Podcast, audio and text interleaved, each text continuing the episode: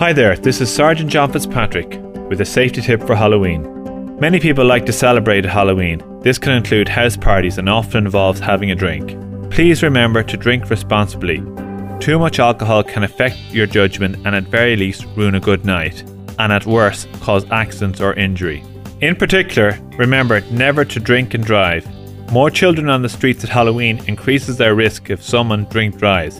And remember, it is an offence to drink in public. So remember to drink responsibly and have a safe and happy Halloween. This message is brought to you by An Garda Síochána.